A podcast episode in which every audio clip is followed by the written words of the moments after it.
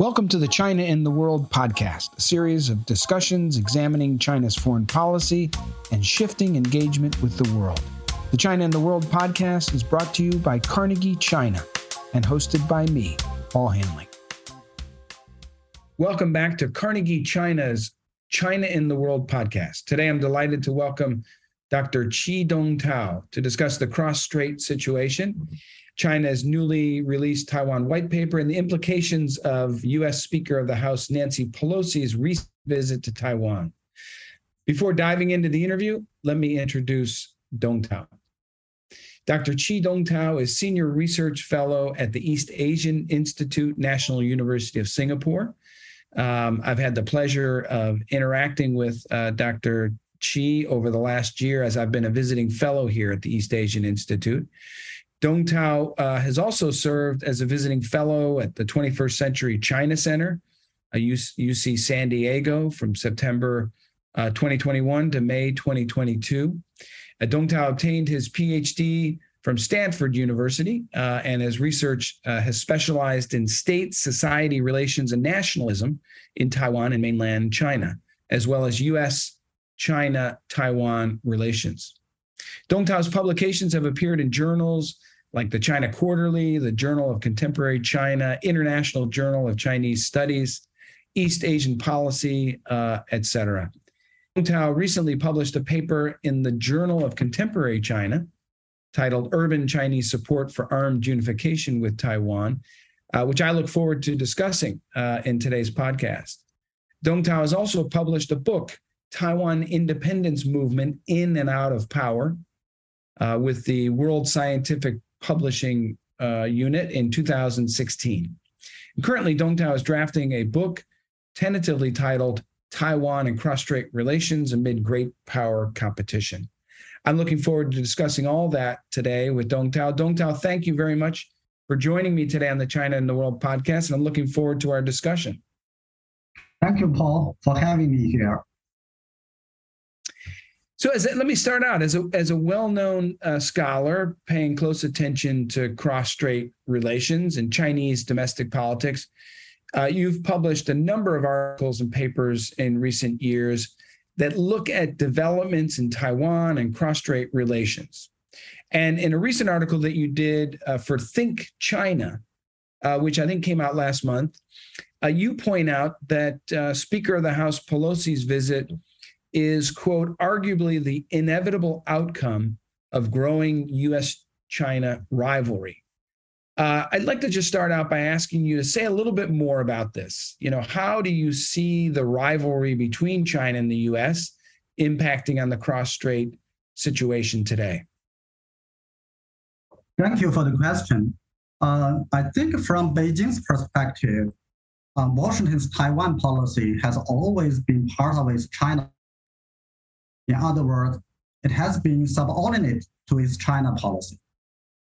So when engagement with Beijing was the mainstream policy in Washington, Washington wanted to challenge Beijing with the Taiwan issue. But when containment or competition has become the norm in Washington, Taiwan will become a card for Washington to play against Beijing. This is Beijing's perspective. This is Beijing's view. So for Beijing, this view has been confirmed again and again in recent years, as they have seen a parallel rise in Washington's pressures on China on the one hand, and in its support for Taiwan. So as China's recent white paper on Taiwan issue shows, a new priority for China's Taiwan policy is anti-interference, especially the interference by the United States. So from mm. Washington's perspective, rising competition with China has significantly raised strategic importance of Taiwan for the United States national interest. Losing Taiwan to China will profoundly damage American national interest in various fields. So in Washington, supporting Taiwan and even helping to defend Taiwan internally has become a bipartisan consensus. Under mm. this competition backdrop, Washington especially the Congress, has been reconsidering Taiwan policy, which now they believe made so made too many consensus, compromises mm. previously on the Taiwan issue with Beijing. So in the new strategic competition context, this uh, compromise seems not only unnecessary, but also kind of foolish. So they have been revising this policy to provide more support to Taiwan. The most recent and the most significant case is the Taiwan Policy Act, right? Right. So this is my general observation about how competition has mm. impacted the two countries' position on Taiwan. Thank you for that. Uh, there's a lot to unpack there, but I think your main point, as I take it, is, you know, the U.S. has shifted to a new framework uh, dealing with China under this new rubric of strategic competition, uh, and that started in the Trump administration. Uh, previously, uh, presidents uh, followed uh, a, a, a, framework of engaging China, engagement.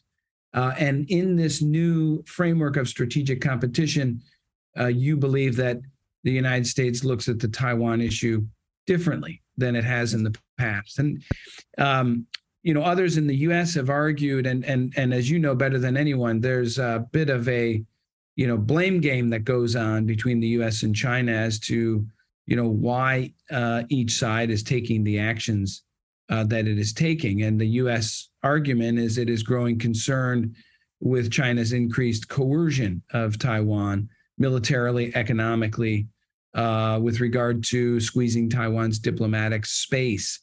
Um, you know, some will argue. Most Americans, experts would would would not argue that they're seeing Taiwan differently in the strategic competition framework, but rather they're responding to Chinese actions. Um, China, of course, uh, points to U.S. actions uh, and and changes and uh, uh, lays and and says that it's taking the actions that it large part because of those changes.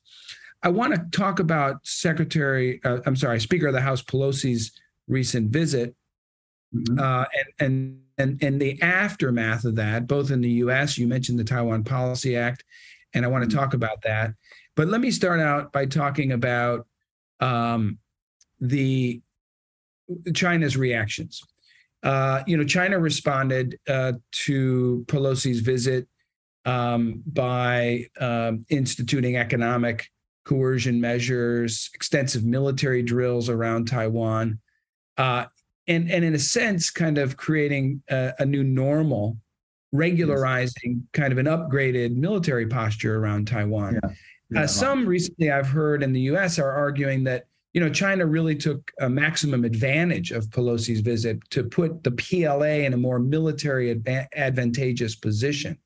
In that China the PLA now has a persistent and consistent presence in the air and the water around Taiwan, which gives it a military advantage considerable uh, and they can wear down, you know, operational capabilities of Taiwan.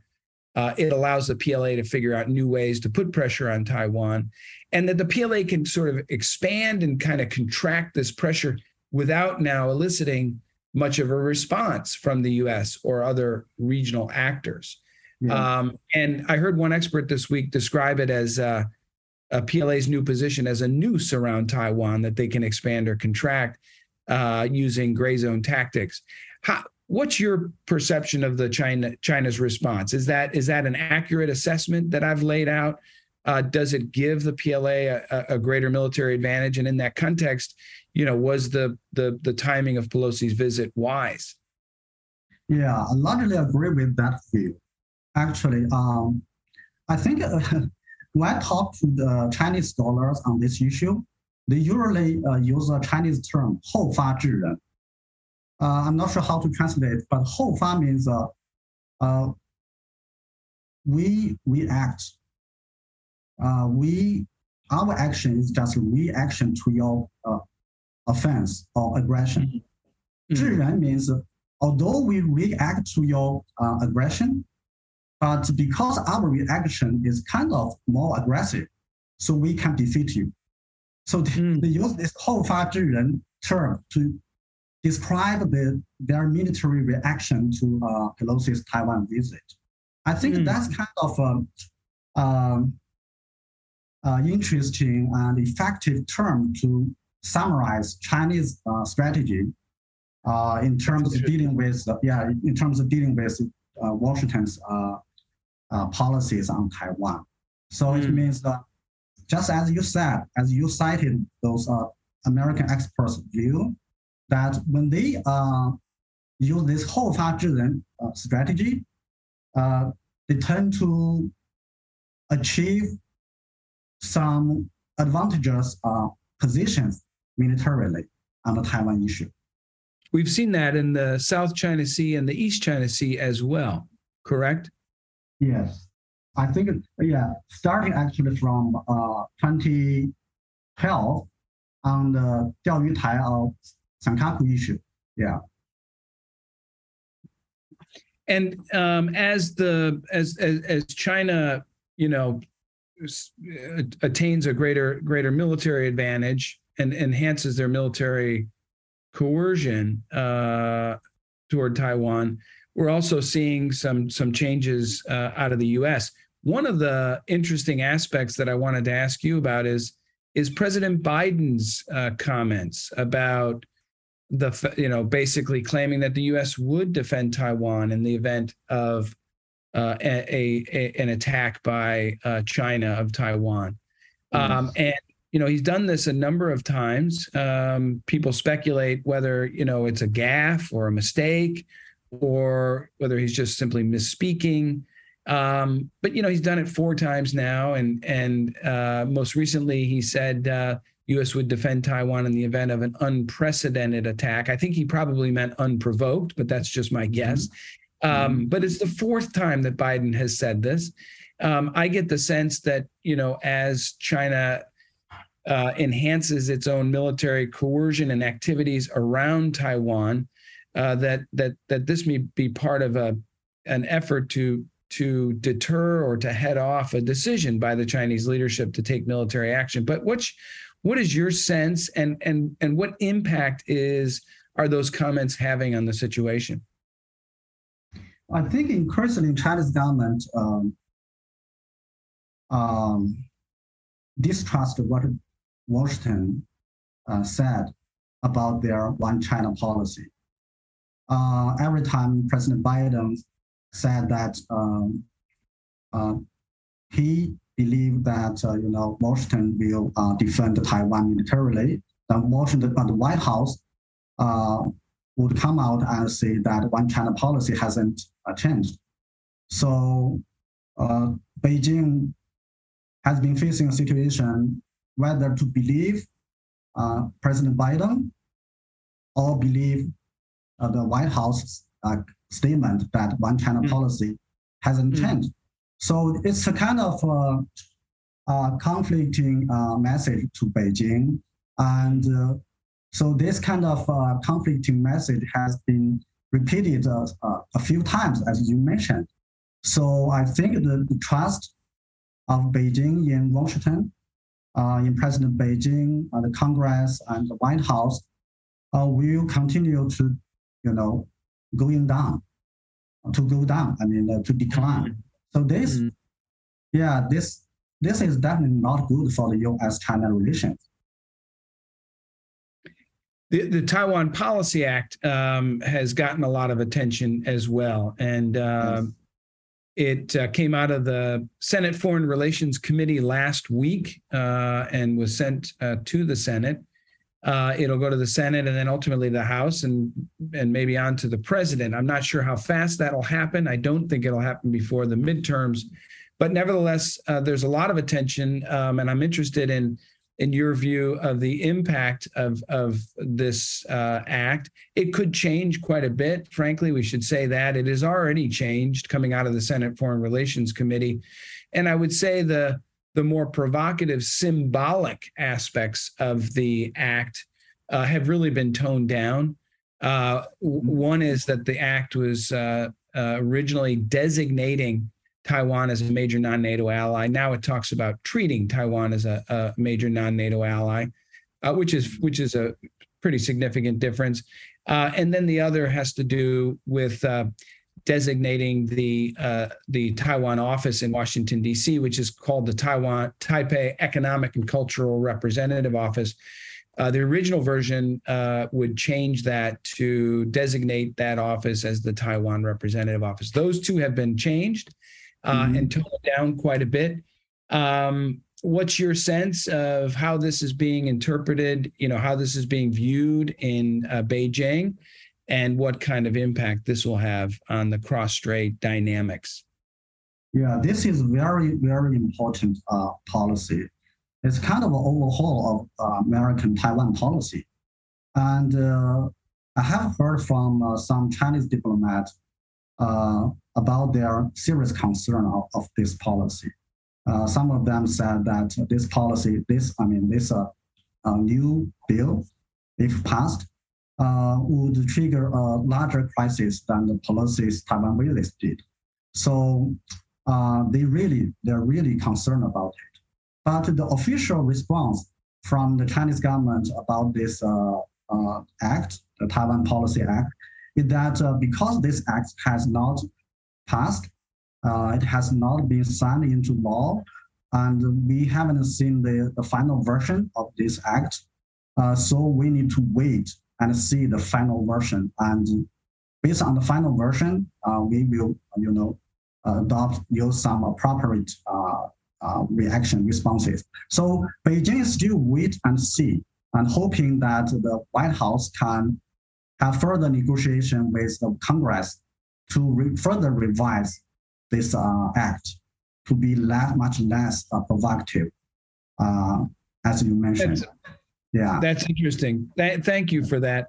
You, okay. you, know, I what I what I, I what I try to um, ascertain uh, in engaging Chinese experts is what what what specifically uh, they're worried about. We bec- and the reason I say that is there is all there's often this dynamic, uh, Dong Tao, and I know you you have seen this. I, I remember the Taiwan Travel Act uh, and the Trump administration came out, and the yes. reaction as it was as it was working its way through uh, Congress you know, the reaction was equally as strong uh, from China. You know that this mm. will uh, damage the U.S.-China relationship. It, it significant damage. Uh, you know, great great concern. Uh, but ultimately, you know, the impact uh, has not you know has not been as significant as as initially indicated. And I wonder with the Taiwan Policy Act whether we have a similar dynamic here. From that standpoint, do, do you have a sense what specific when you say it would overhaul the uh, uh, United States' relationship with Taiwan. What specific elements do you think uh, Beijing is most worried about in that context? Because as I mentioned, two of the yeah. symbolic aspects have already been kind of addressed. Uh, and, right. and and down. Yeah, right. Um, the largest concern of Beijing, I believe, is about Taiwan sovereignty. Uh, although the current version of the act has been uh, revised to kind of reduce the symbolism, some of symbolism, but I still uh, keep uh, the, the section on Taiwan sovereignty. That section is very important for Beijing because from Beijing's perspective, this act is trying to promote uh, the kind of Taiwan status undetermined theory. So this actually, this theory, this view is actually the largest difference between Americans' uh, one China policy and uh, China's one China principle. But nobody has talked about it or publicized this difference previously.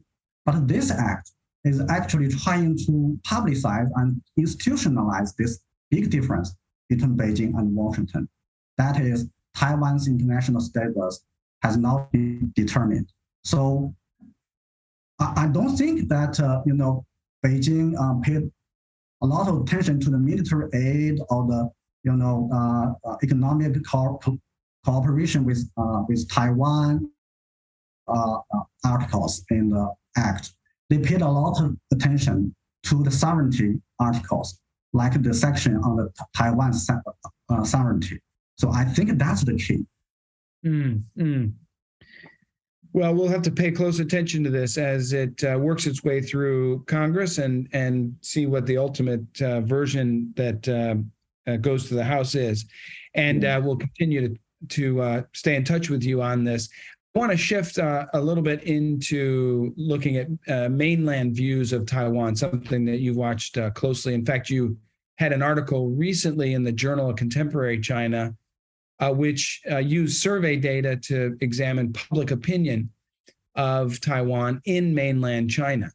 Um, and you know, this is an issue I think that uh, recently was highlighted uh, in and around Pelosi's visit when it looked like Chinese netizens, frankly, were pushing for even more robust responses from China. Some calling uh, to actually intercept uh, the airplane, uh, Pelosi's plane, as it as it uh, heads to heads into Taiwan.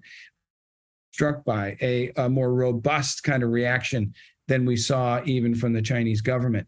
But in terms of the survey that you uh, recently did on public opinion of Taiwan in mainland China, what did you learn? And which uh, constituencies in China are more likely to hold harder line views toward Taiwan? And, and why, why do you think that is? Okay, thank you for mentioning that paper. Uh, it was published on online on August 2nd, uh, I think, uh, the same day as uh, Pelosi wow. was visiting Taiwan. right after the publication, uh, it received a lot of attention across the world. Um, so I, yeah, I, I, might need to spend a little bit more time on this topic. Uh, because first of all, I need to clarify the hardline view in our survey. The hardline view in our survey is about uh, arm unification. So we believe that there are two types of support for arm unification in China, the moder- moderate support and the radical support. The mod- moderate support is a Chinese government's position, uh, meaning uh, they support uh, conditional arm unification. And that is, they won't take over Taiwan by force uh, unless some extreme conditions uh, occurred, like uh, those conditions uh, listed in the China's anti-secession law. So this is the moderate and government position. But mm. there's another radical position on this issue, uh, believing that China uh, peaceful unification policy has failed. China needs to take over Taiwan uh, by force as soon as possible. This is non-governmental, non-official opinion uh, among the Chinese public, but it's, it has been rising. I mean, the supporters of this radical position has been uh, have been increasing tremendously in recent mm. years. So previous studies uh, usually focus on the government position, Chinese government position on the conditional arm unification. But our survey uh, was trying to find both types of support. So in the survey, we asked respondents a question, do you agree that Taiwan should not be unified with the mainland by force under any circumstances? Uh, in Chinese, this is a 请问您同意任何情况下都不应该使用武力来统一台湾这个说法吗？So the, the finding is that about 39% of respondents answered yes. Yeah, they agree with it. They agree with this uh, kind of unconditional peace statement. Mm-hmm. But on the other hand, yeah, about 53% of respondents answered no. They don't agree. So when they say no, they mean that they either support the moderate uh, uh, position on the arm unification or the radical position on the arm hmm. unification, mm.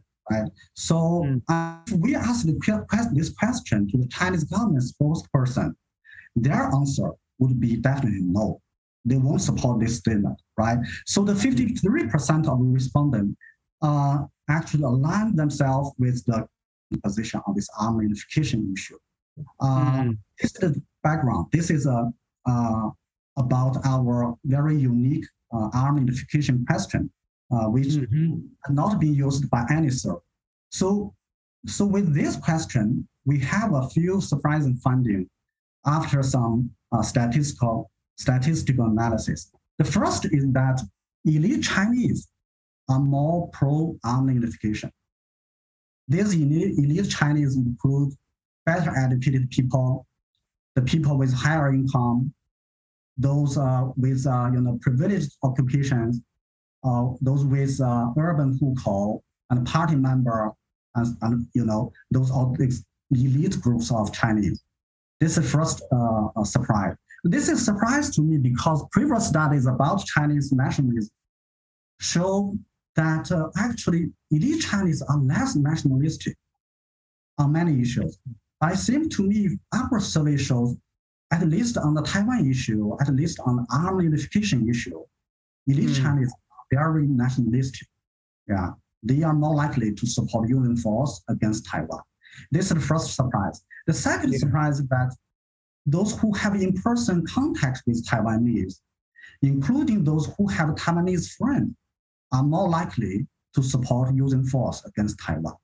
This also mm-hmm. surprised many readers actually, uh, because you know we used to believe that you know inter uh, interaction and exchange between the two sides of the across uh, of the Taiwan Strait will contribute to mutual understanding, right? The higher mutual understanding will contribute to peace, right? The scholars and the politicians on both sides believe this.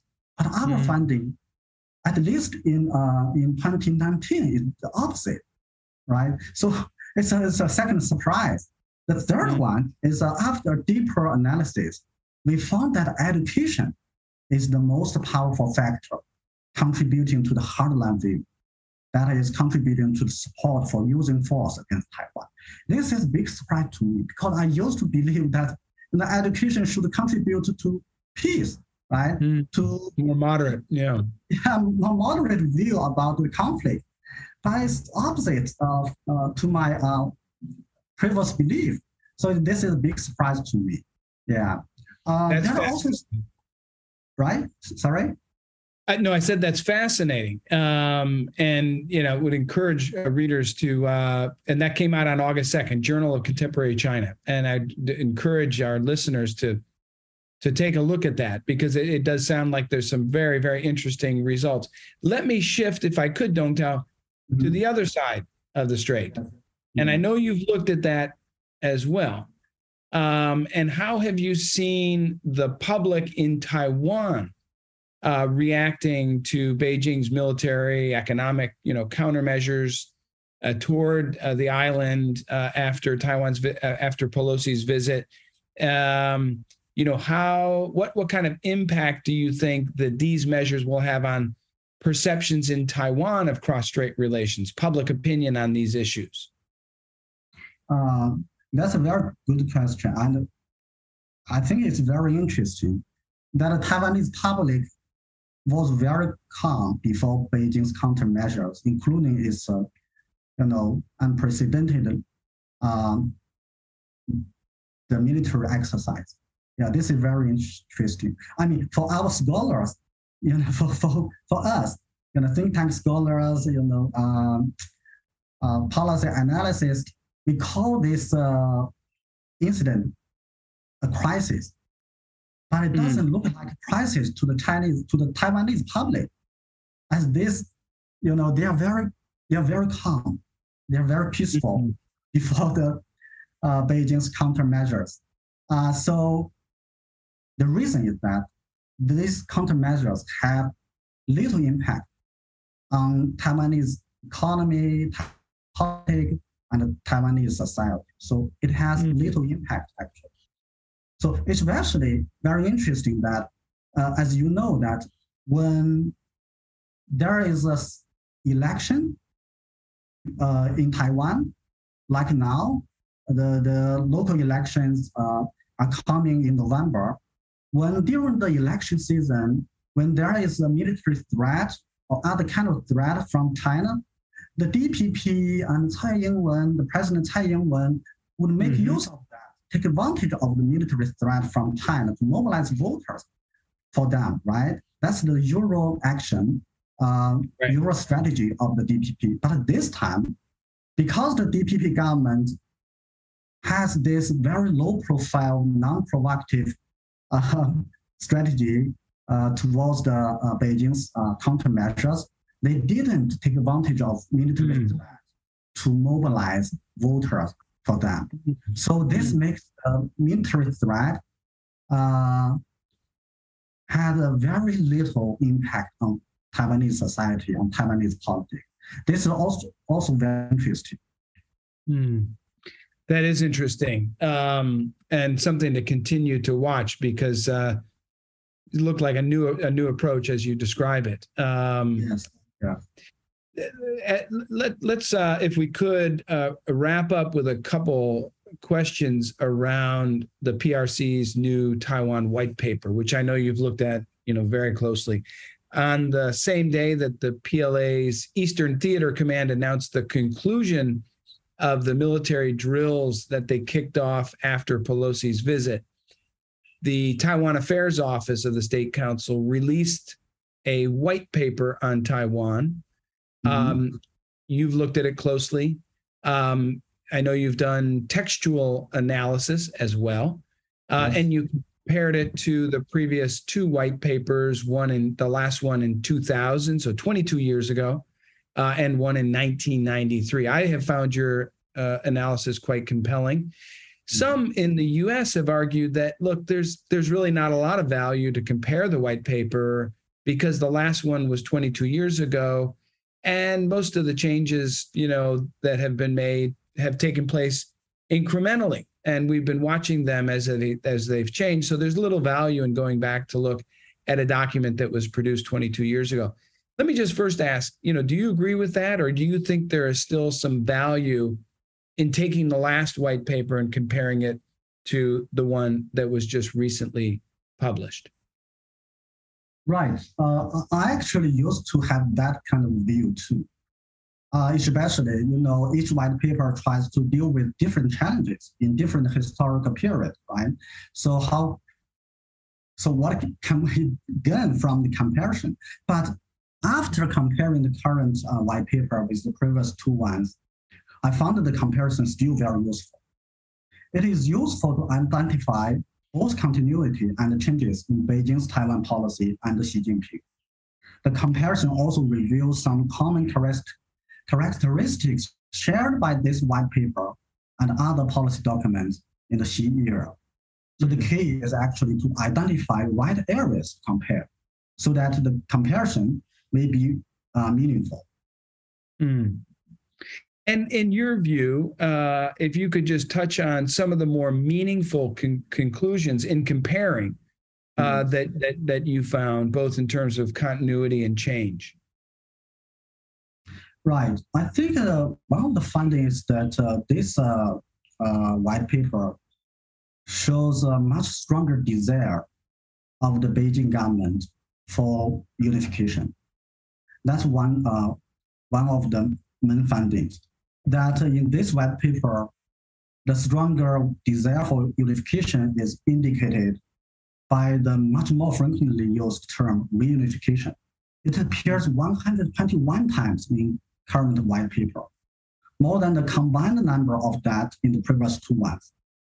Yeah. Similarly, the term one country, two systems appears 14 times in this one, in the current one. Also more than the combined number of that in the previous two ones. Uh, this is another indication of China's stronger desire for unification. I think uh, this is not new uh, if we compare white paper to under Xi Jinping's uh, government. But it's new if we compare it with the second white paper. Yeah. Mm. So another finding is that China's commitment for more assertive, had a, hardline policy, uh, is uh, is more uh, more significant. Yeah, is more obvious to me because mm. this commitment for more assertive hardline policy is indicated indirectly by the term interference, 干涉, and Taiwan independence, Taidu. For Ganshe for interference, it appears 16 times in the current white paper. And for Taiwan independence, Taidu, it appears 36 times in current white paper. Both of them, both of frequencies of those two, uh, these two terms are, are much higher than the frequencies of them in the previous uh, two white papers. Especially for Taidu, for the Taiwan independence, its frequency is over three times more than yeah. that than in the previous two white papers combined. So you can see that uh, China has a stronger desire for reunification, and they have a stronger commitment uh, for uh, assertive action to achieve reunification because they have paid a lot of attention, attention to interference to Taiwan independence. So you can see this uh, this difference. That's fascinating. Um, I, I, also have heard you, and this is this will be my last question. I, have also heard you mention the fact that that the United States is mentioned less in this white paper than in prior papers, and I'm interested in in your view of why you think that is, especially given the noticeable uptick in U.S.-China tensions um, since the, the the the prior two papers were put out. Right. Um, I'm also this funding, and then I uh, look into the each section that the term United States appears in each uh, white paper. I think the, my final uh, conclusion is that uh, in the current white paper, although they mention the United States less, uh, they use a new term, which didn't appear in the previous two, ter- uh, two white papers. That new term is external forces. Mm. So hmm. they have this new external forces term to include both United States and other countries, uh, you know, in the uh, international uh, in the Taiwan issues. So if we combine this new term, external forces, with the United States, if we combine the two terms, and the frequency of these two terms, uh, external forces and the United States, the frequencies of the two terms actually is uh, much higher than the United States in the previous white okay. papers. I think the, the, the truth is, for me, the truth is that uh, Chinese government has started to realize that more countries will get involved in Taiwan issue, will hmm. join U.S. in the Taiwan issue. So they are they, they have realized that. So they are this new term external forces. You know, this term is much more inclusive, right? Inclusive than yeah. just United States. So they yeah. use this new term to include not only United States, but also possibly other countries, which might get involved in the Taiwan issue in the future. So this yeah. is their new uh, narrative I think they, they are facing a new challenge. So they have this new narrative of the external forces, although they mentioned the United States less. Well, that's fascinating. And um, Dong Tao, I've, I've always uh, admired your scholarship uh, and your analysis. Um, and uh, you've you've you've given a demonstration of why that is today. I really appreciate your insights. You've given us a lot to think about. Um, your your points are informative and thought provoking, and I want to just thank you for for joining the China and the World podcast and say I've enjoyed having you as a colleague at the East Asian Institute as I do my fellowship here. Uh, and thanks as well to all of our listeners. Um, Dong Tao, I hope you'll come back and join us in the China and the World podcast in the future as we have more developments on the cross strait situation. Uh, thank you, Paul, uh, for very good questions. Yeah, thank you. Thank you. And thanks to our listeners. And uh, be sure to check out all of the work of the Carnegie, of Carnegie China uh, on the Carnegie Endowment's website. Thank you very much. Thank you for listening to the China in the World podcast. For more episodes and research, please go to carnegieendowment.org. This episode was produced by Nathaniel Schur with assistance from Wang Yuan Hong, Michael Malanconi, and Sama Kuba. The music was composed by Spencer Barnett.